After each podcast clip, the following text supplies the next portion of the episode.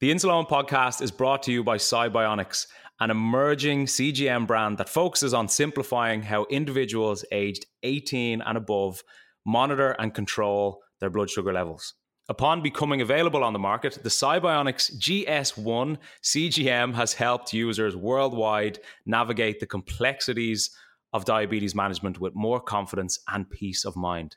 Thanks to SiBionics, now more people are able to view and share their real time glucose data, receive customizable glucose alarms, and generate full AGP reports, all directly from an intuitive SiBionics app empowering them with the necessary information to make better decisions about their health. SiBionics combines data accuracy and comfort of wear, which is important to us all, with a feature rich app.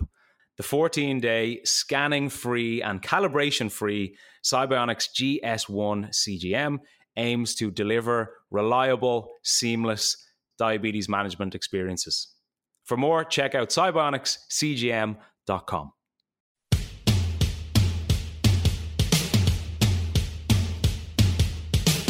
This is the Insuleoin podcast, where I, Eoin Costello, try to redefine diabetes.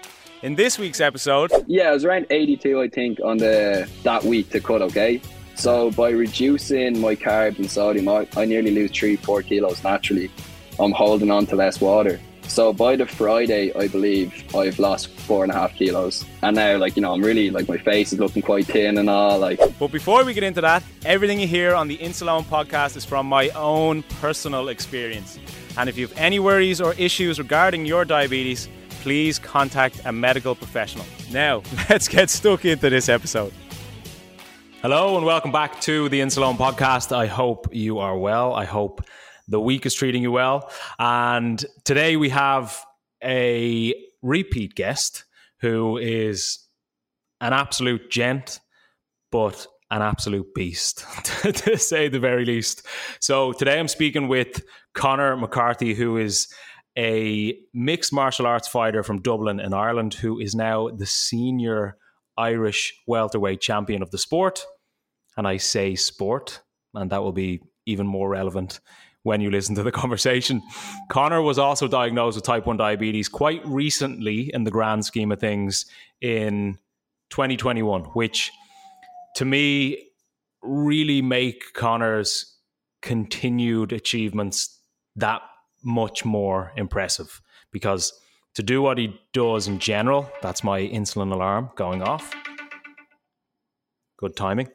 To do what Conor does in general, is impressive, but to do it with type 1 diabetes is even more impressive. And obviously, if you listen to this podcast, you likely live with diabetes yourself or you are related to somebody who lives with diabetes in some capacity and you understand the complexity of the condition. So, Conor is just a beast, as I said. In this episode, Conor speaks about how he got into fighting. He speaks about how he manages his blood sugar during training sessions, during fights, how he combats and navigates his way through those big adrenaline spikes with blood sugar that you would also expect and anticipate when you're fighting somebody in a cage. He goes through how he dramatically cuts weight for fights, why he competes in mixed martial arts and essentially what it takes to be the best at what you do. I really, really enjoyed this conversation. You are going to enjoy it too. And if you are interested, I've also added Conor's link to his live fight this Sunday, which is Sunday, the 24th of September, in the description if you want to see him in action. I'm going to stop talking.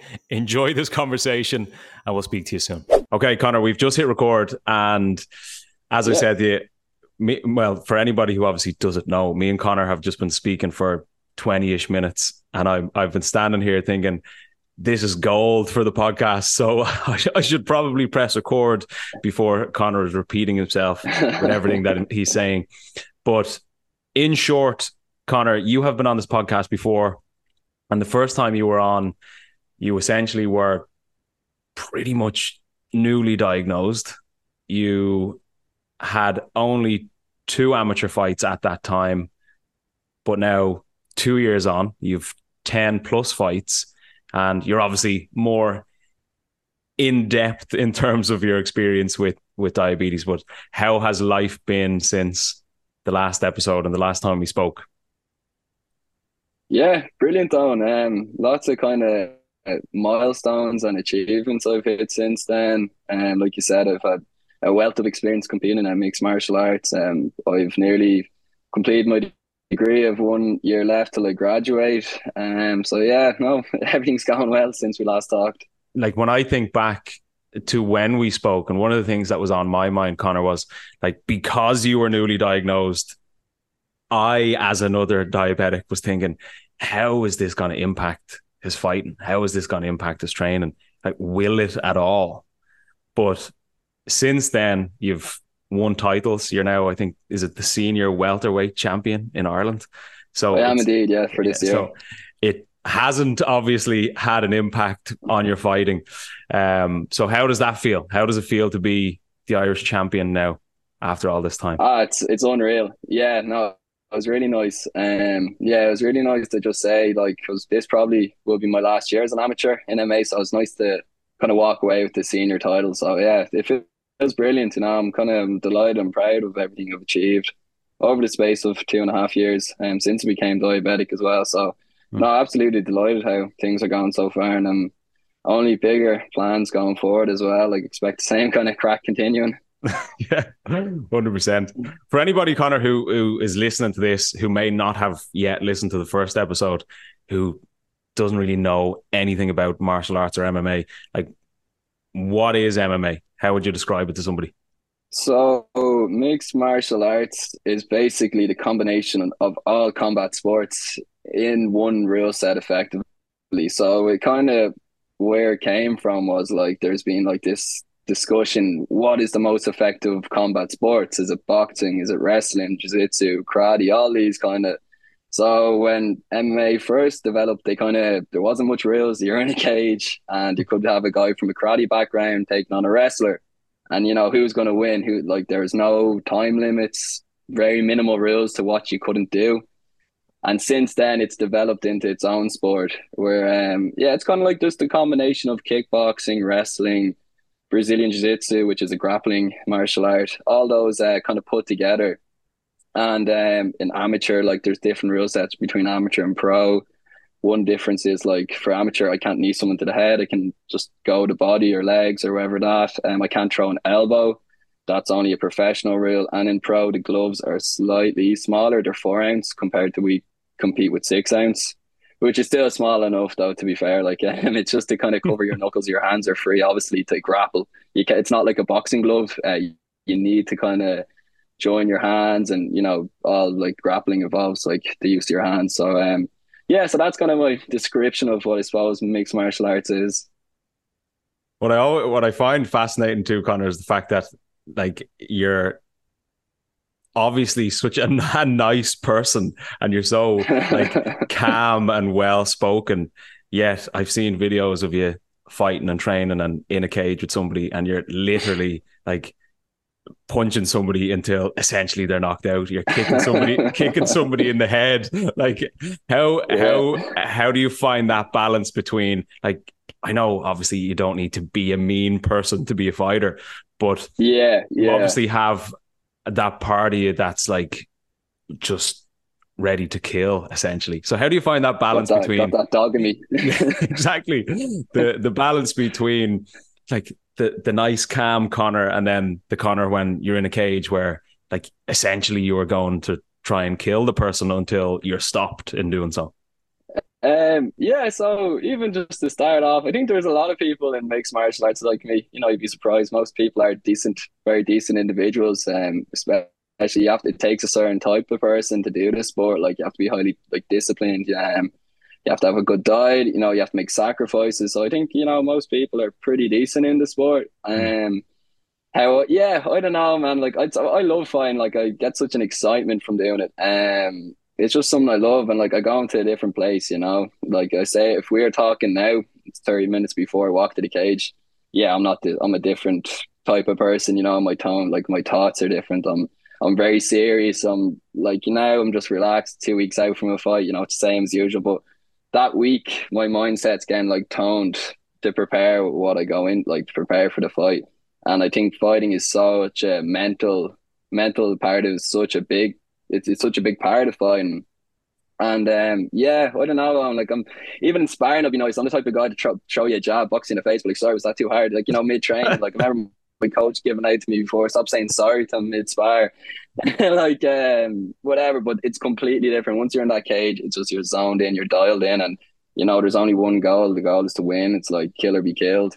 Mm. Essentially, like um, yeah. So mm. I think I hope that answers your question. It does absolutely, and I think MMA is one of those sports where I almost get the impression it's misunderstood a lot in terms of yeah. people people have an impression of MMA fighters and why they do it and and like all it takes is to go into a cage and get angry and fight somebody but like it, that couldn't be any further from the truth as you say like there's Absolutely. an immense yeah. immense level of discipline with obviously physical training mental training rest all over like all recovery met the like even the diabetic aspect for you and also like the yeah, nutrition, yeah, the nutrition and everything that goes into it and that kind of leads me into what we had been speaking about prior to press and record and something that I wasn't even aware of but obviously shocked me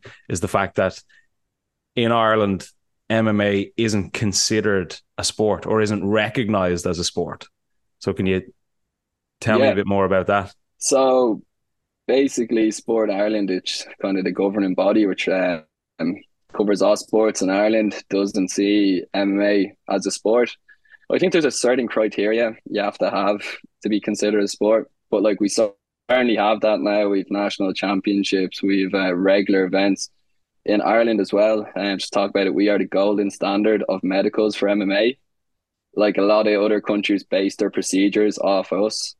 Um, we have a safe MMA, which is the regulating body just for medicals. Like you have to go through a pretty rigorous set of medicals before you step into a cage in the south of Ireland. Um, yeah, so like just what we basically gone back to the sport Ireland, they just don't see it as a sport, and maybe there's a few reasons for that. Um, I'm not too quite too sure what exactly it is. Like we, I was talking to Eoin, I've been part of trips with Ireland and it's all self-funded by us like we don't receive any funding um, from universities or anything like that or even the government to go like i've been to the europeans um, i've been to a super cup which is another kind of form of a international competition receive nothing from the state so being somebody so involved in the sport and obviously like the, the top level in ireland and probably the uk um, what are your thoughts on it like why do you think that is why do you think it's not recognized?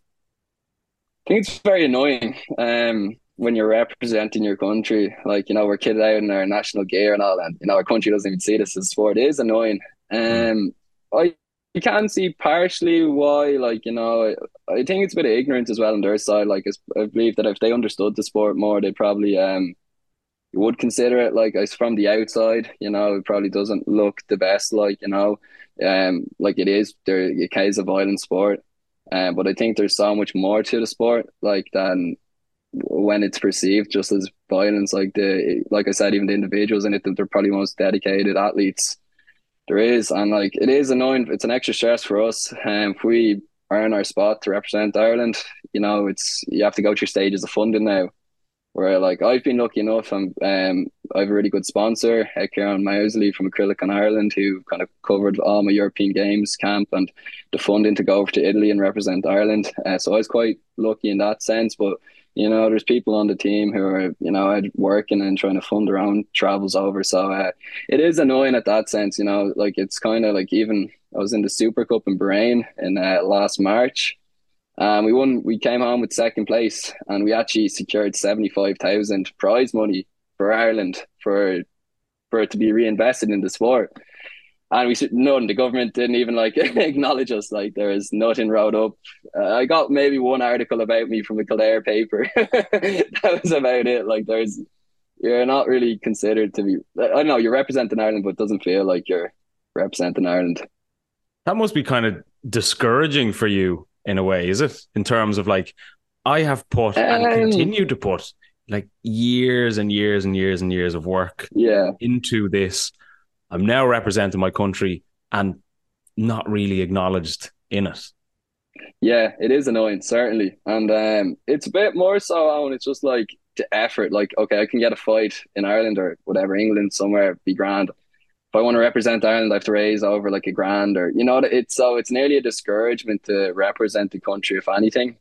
Hmm. Um, yeah, I think that's the biggest thing for me. But yeah, it's it is it is a bit annoying.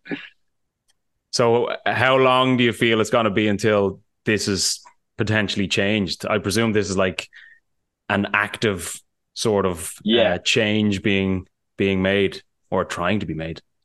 It is so that yeah, so IMMA, which is the governing body in Ireland for mixed martial arts, they're really pushing. Like they they have a lot of people um, working behind the scenes for all the paperwork and all that crack. And just up in Northern Ireland, I think they recently they like approved of the first step to getting recognised as a sport.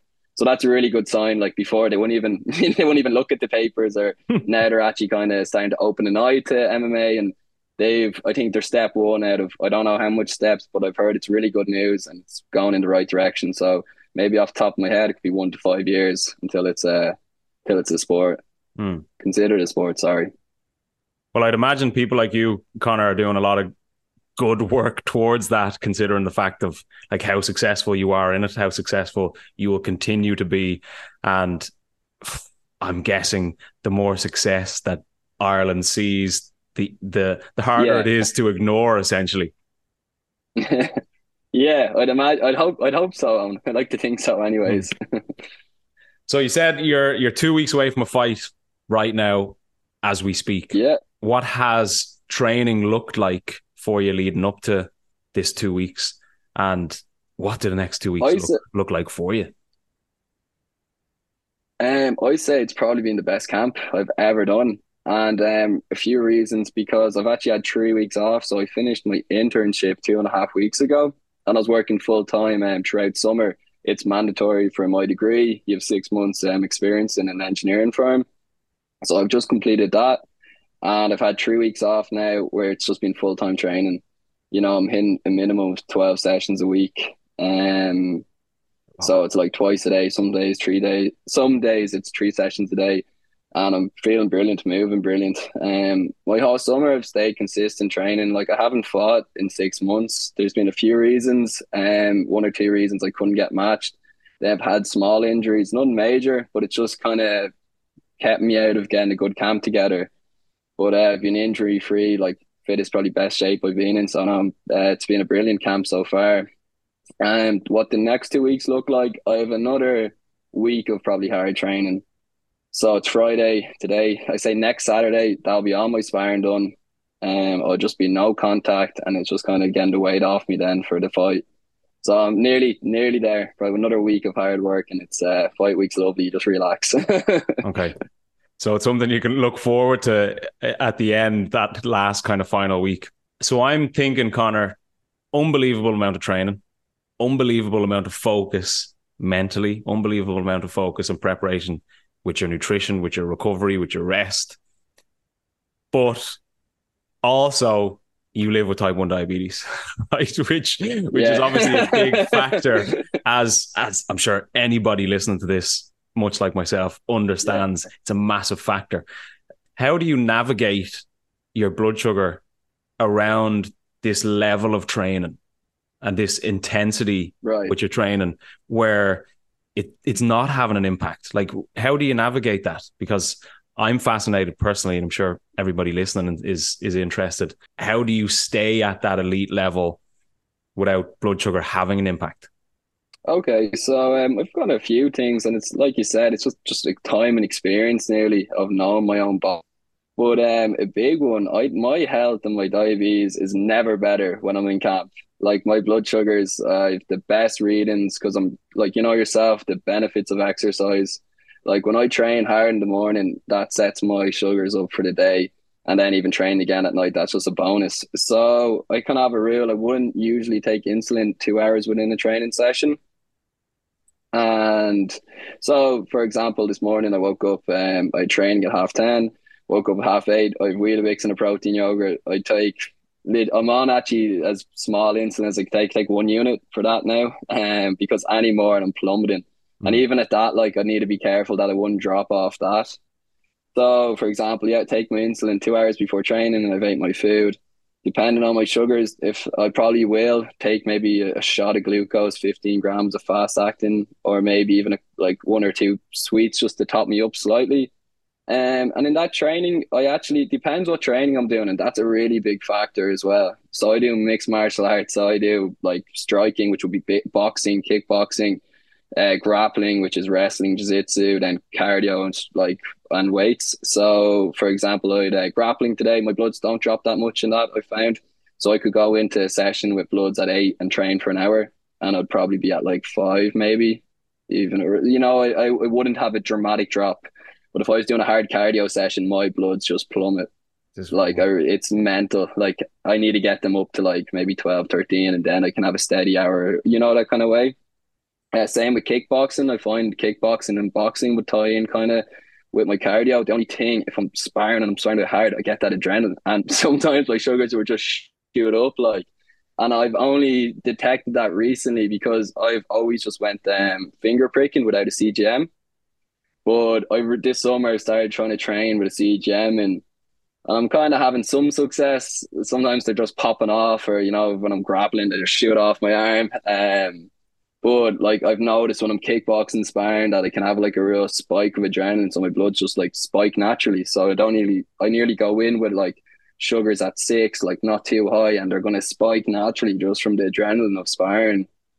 Um so yeah, just in it like to wrap it up, it, it depends what martial art I'm training and I kind of have approach. Like weights doesn't really affect me. It could go up if anything.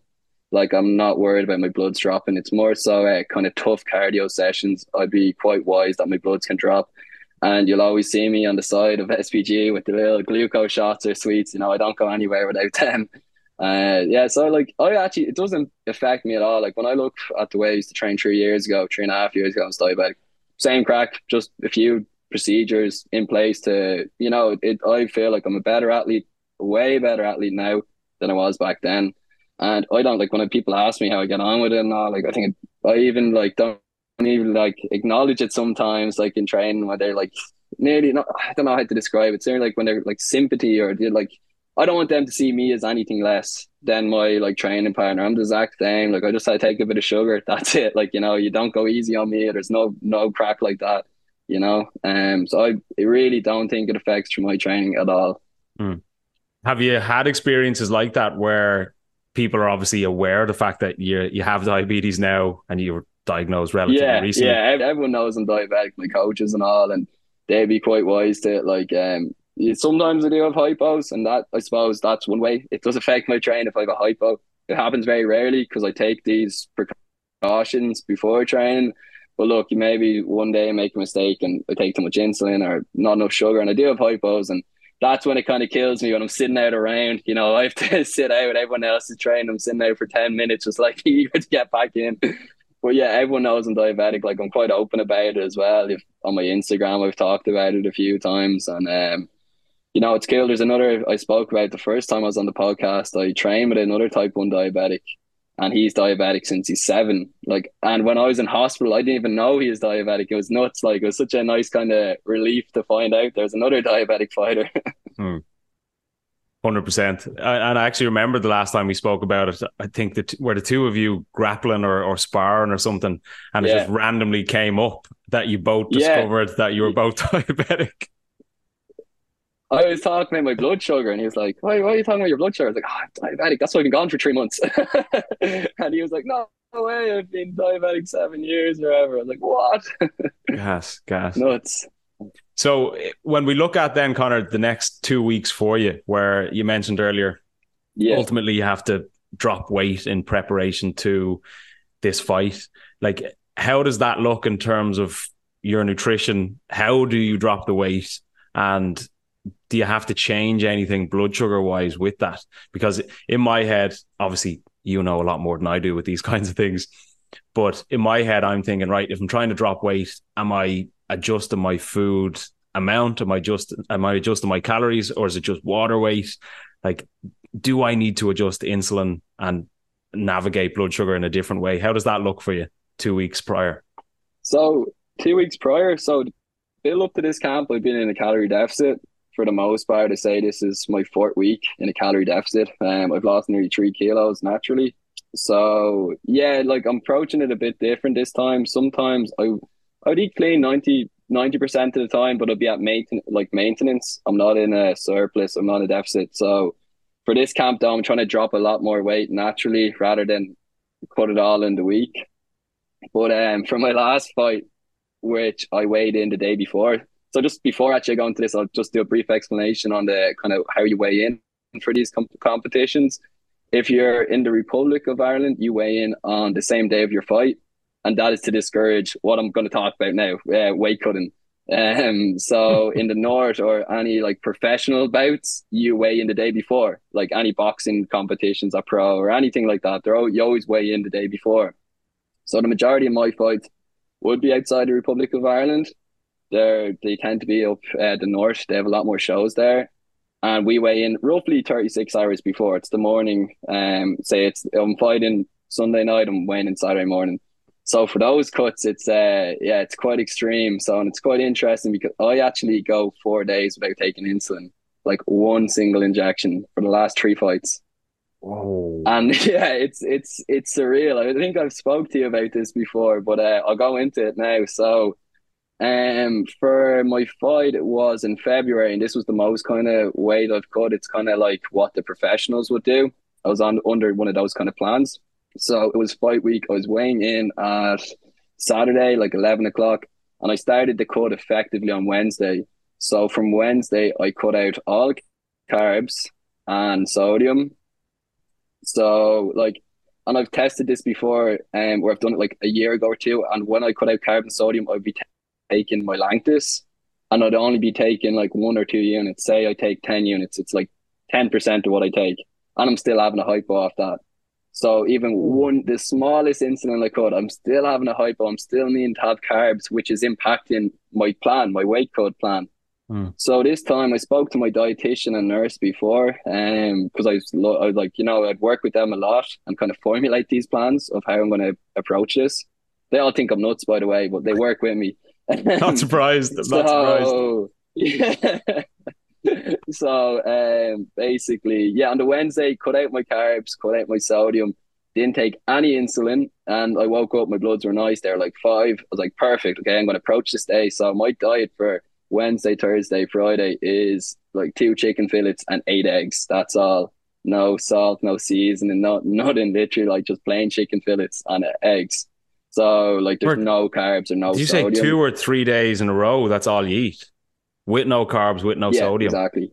So essentially, the logic behind that exactly. is to, to just like not hold on to any water at all by cutting out sodium, cutting out exactly. carbohydrate. Okay. Oh, that's intense. Yeah. So, oh, and I was, I was 82 kilos on the Wednesday morning, or no, sorry, the Saturday. Yeah, I was around 82, I think, on the, on the side that week to cut. Okay. So by reducing my carbs and sodium, I, I nearly lose three, four kilos naturally. I'm holding on to less water. So by the Friday, I believe I've lost four and a half kilos. Um, and now like, you know, I'm really like my face is looking quite thin and all like but so Friday's the extreme day. So because I'm weighing in on the Saturday morning, I haven't had taken insulin in since Tuesday night. I haven't taken any insulin since Tuesday night. It's Friday morning. I have like four eggs and a chicken fillet and 500 milliliters of water. That's the only water I can have. And sorry to build up, I shouldn't have said this as well from the Wednesday, Thursday, and even maybe a few days before that. I'm like on eight liters of water. The idea is like to flush your system you're going toilet like every 30 seconds. So then on the Friday when I cut back that water, it's weird. You still you're still going toilet as much. You're obviously manipulating your body in some way. I'm not too sure of the science, but uh, quite mad. So I'd imagine it's like Friday. I've ate all my food. I go to bed. I go to bed and I'm, I wake up in the morning. I'm still three kilos over. I've already lost five kg this week, and I'm three kilos over Saturday morning. I'm weighing in in three hours. So now this is the fun part. This is where you start sweating. So I go into hot bath for 20 minutes. Then I hop out, I hop back, go into towels for about 40 minutes. So I'm wrapped up like a burrito. Like, you know, someone's, I have someone with me the whole time. You wouldn't do the stuff on your own as well because it's like a bit dangerous, obviously. So someone's tucking me in with a, like, you know, layers and layers and like two, three duvets, loads of towels. And I stay in there for about 40 minutes. And, you know, then I dry myself off and check the weight. In an hour, that's 20 minutes in the bath, 40 minutes in towels. I've lost about over two kilograms of weight doing that. So now I'm about one over. I take a second, sit down, feel sorry for myself, and hop straight back into the bath. And I do uh, 10 to 15 minutes of that. Then again, maybe another 10 to 15 minutes of the towels. The second rotation is always a lot less because I only have to cut another kilo. Then, you know, I dry myself, check, and I've lost lost three kilos in about an hour, hour 40 minutes of doing that. And I hop on the scales for whatever, 10 minutes. And um, you know, a show that's not like whatever I'm on weight, then I just start hydrating. I have a liter of water nearly every hour, and then I still, I eat food. Like the thing is, I haven't ate food since like I fasted for 18 hours, and I I do not even want to go near food at that stage. I haven't had a proper meal since Tuesday. All I want is water. It's mad. Like until probably maybe two hours after I've weighed in, an hour after I snack on something small. You slowly start building yourself back up. Because I've made the mistake where I have literally weighed in, fasted, cut out all food for ages, and I started snacking. Like I had a Chinese one night, and oh my god, the next day, it, the day of the fight, like you still have to fight. And oh, I was on the toilet the whole day, like completely at the runs. like so, you can you can really make a mess of it. So you have to really stay disciplined. You can eat what you want, but you you have to do it to a certain extent. That is that's so that was insane. a lot of information right there. no, love it, love it, love it, and perfectly articulated. And I think, like, I'm sure whoever's listening right now is probably as, I suppose, lost for words as I am because that is insane. And I'm not surprised they try and they try and avoid people doing that day off, day off because it's obviously so intense. Yeah, yeah. A couple of things coming to my mind to to try and like unpack that a bit more. Obviously, it perfectly outlines the the impact that reduction in carbohydrate, reduction in sodium has on overall weight. And I know this is like a bit of a side note, but that's yeah. part of the reason why people are like, oh, if I want to lose weight, if I want to lose body fat, I cut out carbohydrate. It's like, yes, you're going to lose weight, but it doesn't necessarily mean you're losing body fat because you're just not retaining yeah, as exactly. much water, you know, because you're not going to lose five, six, seven kg of body fat in a week. It doesn't. but, but, anyway, no, that's that's a yeah, bit of a side impossible. note for for people who are considering losing weight and losing body fat. Doesn't happen that quickly, right? That that this is an intense pre-fight way. What I'm thinking My here, Conor, always is, ask me, give them, give them the secrets. yeah, exactly. Yeah, exactly. Don't do this. Well, what I'm thinking of, Conor, is the fact that you have like a cage fight coming up at the end of this week, which is massively intense physically and mentally, but you're putting yourself through this like again physical and mental test prior to it, where you're obviously not feeling good physically. Like, how do you feel going through this sort of process physically?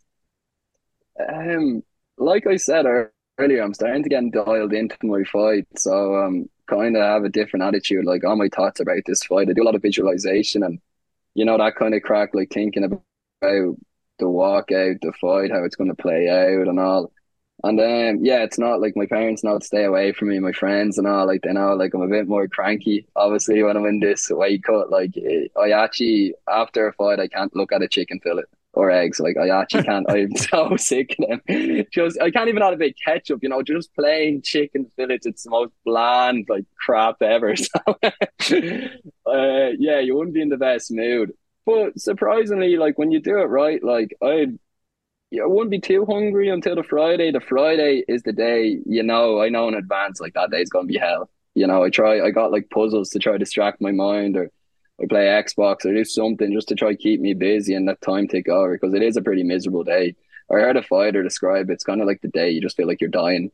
it's actually kind of uh, you just feel weak. You don't you don't sleep well at all. Cause like you know you just want to eat food or you want carbs, you want water. It's uh yeah, it's not a great feeling. But the way I kind of started twisting it around is like this guy's making me do this. You know, it's my opponent has put me through this pain and misery, and I'm going to take it all out of him on whatever. And that on Sunday night, you know, mm-hmm. he is making me not uh, like eat food. I'm the one. I'm starving because of him. So I kind of like to manipulate it in that way, and it kind of you know lights the fire inside me. Yeah, I like that. Flipping it around in your own head of like, yeah, yeah, he's causing this, he's causing this, so he deserves what's coming to him. Absolutely, yeah. Like I try to justify it, like he's the reason I'm starving. I can't wait to get my hands on him. I find it interesting because it's it's almost like the complete opposite. Where Friday, as you said, it's like you feel as if you're close to death or you're dying, and then yeah. the day after, essentially, you have to be like peak performance physically, mentally, and emotionally because you're going into a cage. It's such a massive contrast between mm. just a 24 hour period. It's it's 48 hours because the Friday, um, I feel like crap because I'm weighing in on the Saturday morning. Then I've all of Saturday, then all of Sunday, nearly to recover. So from when you feel the worst, the Friday night, that's just the day before the weigh-in. There's still two days to the fight, gotcha. which makes it a bit better. You under, you know that kind of way. Mm. But sorry, Slightly. what were you going to say? Uh, something about my. So what I was going to say to you was you mentioned your parents obviously there just a couple moments ago. How do they feel about you doing this? Like, how do they feel about you fighting yeah. and doing what you do? Um, look, yeah, they support me. Obviously, I'm sure they wish I played tennis or something like that. To be fair, um, my mom, yeah, she she finds it. I can see she wants to support me, and she does. She's brilliant. They're all brilliant. Like, like can't thank them enough for the help and all. I wouldn't probably be able to compete at this level without them but yeah, they it's hard to watch for them. Uh, my mom never goes to a fight. She watches it the odd time on TV if someone's with her. But uh, yeah, my dad would be a bit more into it. He'd go to the fights. Um, again, I say it's like hard. They always say it's hard to watch your son do that, and I think I've been competing now from boxing since I'm 14, 15. So it's kind of, you know, it's been a gradual process of um, them accepting that their son's a fighter, I suppose. But even the weight cuts, that's one thing my ma hates. Like before my last weigh in because I do them at the house. You do a video, um, so I cut my weight in the bed in my house, and I do the video. Like you show, there's kind of rules to show it's not rigged. I show that the scales is calibrated, like of today's newspaper. I've a, you know there's certain ways to show I'm not mm-hmm. like chancing the uh, scales or anything. But yeah, the first time my ma seen it, the way in it, like at home, like she was hard for like not to say anything. Like she was like, yo, you know, like she nearly like stop, like telling me to stop, like. So for the la- that way, that way could uh the one I was describing, I actually gave her a prep talk. I was like, look, I'm gonna look like I'm dying. Probably my face gonna be thin. I'm gonna, you know, just please, like, you know, just soldier through for this. I'm gonna be fine. Um, and they're great. I must say, like, you know, they uh the first few times they found it really hard. They're like, no, you shouldn't be doing this. But the last few times, yeah, no, they're brilliant. Was on weight, uh, perfect. Yeah. Mm yeah, I suppose that pep talk in advance probably does your mother the world of good. Mm. N- knowing that, look, this is what, this is what you can expect. This is how I'm going to look, but I'm fine. And this weekend, I'm going to kill exactly. somebody in a cage, basically. Yeah. yeah, it must be nuts for them. Yeah. so you you mentioned Conor, and I, I, you did speak about this briefly in the last episode that we did, but you're obviously big on like visualization. You're big on putting yourself through the fight mentally before going through the fight physically. What sort of preparation do you go through mentally, even just right now with this two weeks prior to the fight? Like, do you have structure to your mental preparation? What do you say to yourself? How do you frame like these thoughts and emotions that go through your head? How do you just get yourself in peak mental performance. That was part one of this episode. If you are listening to this on the day of the release, part two will be out tomorrow. But if you're listening on any other day, part two is the next episode on our list.